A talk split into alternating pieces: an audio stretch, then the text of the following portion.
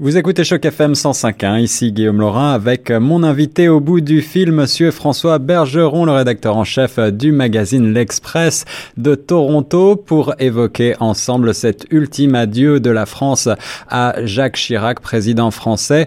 Euh, bonjour François. Oui, bonjour Guillaume. Alors, euh, on est aujourd'hui en pleine Chiracomania, je le disais, euh, de l'autre côté de l'Atlantique et, et euh, en particulier dans la plupart des médias francophones. Et eh bien aujourd'hui, on salue l'homme et son action. Est-ce que tu peux nous donner ton point de vue, le point de vue d'un francophone canadien sur l'ancien président de la République française? Bien, nous, on se souvient surtout que Jacques Chirac a été élu en 1995, quelques mois avant chez nous le deuxième référendum sur l'indépendance du Québec.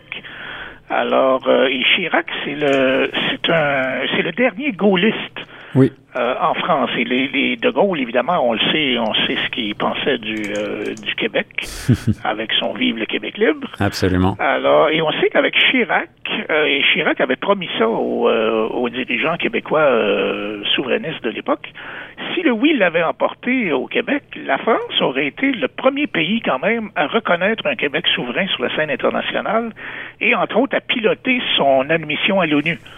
Alors, euh, mais par, contre, suite à la très courte victoire du non euh, au Québec, ben, Chirac, lui, a été le dernier président de la République euh, française à prioriser les relations France-Québec au détriment des relations France-Canada. Tous les autres présidents après lui ont préféré privilégier évidemment les relations France-Canada puisque le Québec avait voté de toute façon pour rester dans, dans le Canada. Tout à fait. Ça, ça servait à rien de, de, de continuer de, taper sur le clou de, de l'indépendance. Ouais, ouais.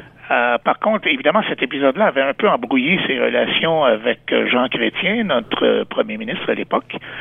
Euh, mais les deux se sont rejoints quand même dans l'opposition à l'invasion américaine euh, de l'Irak en 2003. Alors les deux avaient la même position là-dessus. Absolument, et Jean Chrétien était euh, présent dans la délégation canadienne pour cet hommage qui a été rendu notamment par le Canada et le Québec, donc aux obsèques de Jacques Chirac. Oui, et d'ailleurs, nous, on pense souvent que Jacques Chirac, c'était le Jean Chrétien des Français c'est-à-dire une espèce de président plus proche euh, des goûts et des, euh, des manières du peuple, euh, issus du peuple, disons, mm. que, que les anciens présidents un peu plus hautains avant lui. il y avait aussi des goûts pour l'art primitif, pour, il n'aimait pas l'opéra. à toutes sortes, il y avait toutes sortes de, goûts et de manies qui étaient plus populaires que qu'élitistes. Et en ça, ça nous rappelait beaucoup euh, Jean Chrétien, qui lui aussi, euh, tu sais, il s'appelle le, petit gars de Shawinigan. Mm-hmm. Alors lui aussi se dit euh, issu du peuple et qui a gouverné quand même avec le peuple en tête. Oui, une, une euh, origine populaire qui est assez relative, mais c'est vrai que Jacques Chirac était quelqu'un qui, qui, se voulait très proche du peuple et qui est toujours aujourd'hui extrêmement populaire euh, auprès du public euh, français. tu le disais tout à l'heure, l'ancien président de la République française était très proche du Québec. Je crois même qu'il avait été reçu officier de l'Ordre du Québec euh, et il avait maintenu donc ses relations avec euh, avec euh, le, Québec. C'était une tradition ancienne, en effet, gaulienne. Et il a toujours accueilli en France, en grande pompe avec le tapis rouge, les dirigeants québécois, même quand il était maire de Paris. Il mhm. avait reçu René Lévesque. alors, c'est en fait depuis Chirac que les premiers ministres québécois sont reçus presque comme des, euh, des chefs d'État. Est-ce que, est-ce que dans les rangs des, euh, en particulier des péquistes aujourd'hui, euh, on, on, rend hommage à Jacques Chirac? Ah oui, certainement. entre autres, le chroniqueur nationaliste Mathieu Boccoté au Québec lui a fait un bel hommage dans son dans sa chronique. Oui, la plupart des souverainistes québécois se se rappelle avec euh, bonheur de, Jacques Chirac et des relations France-Québec à l'époque de Jacques Chirac. Et puis euh, Jacques Chirac soutenait beaucoup la langue française, que ce soit euh, bien entendu en Europe, en, Afrique ou jusqu'en Amérique.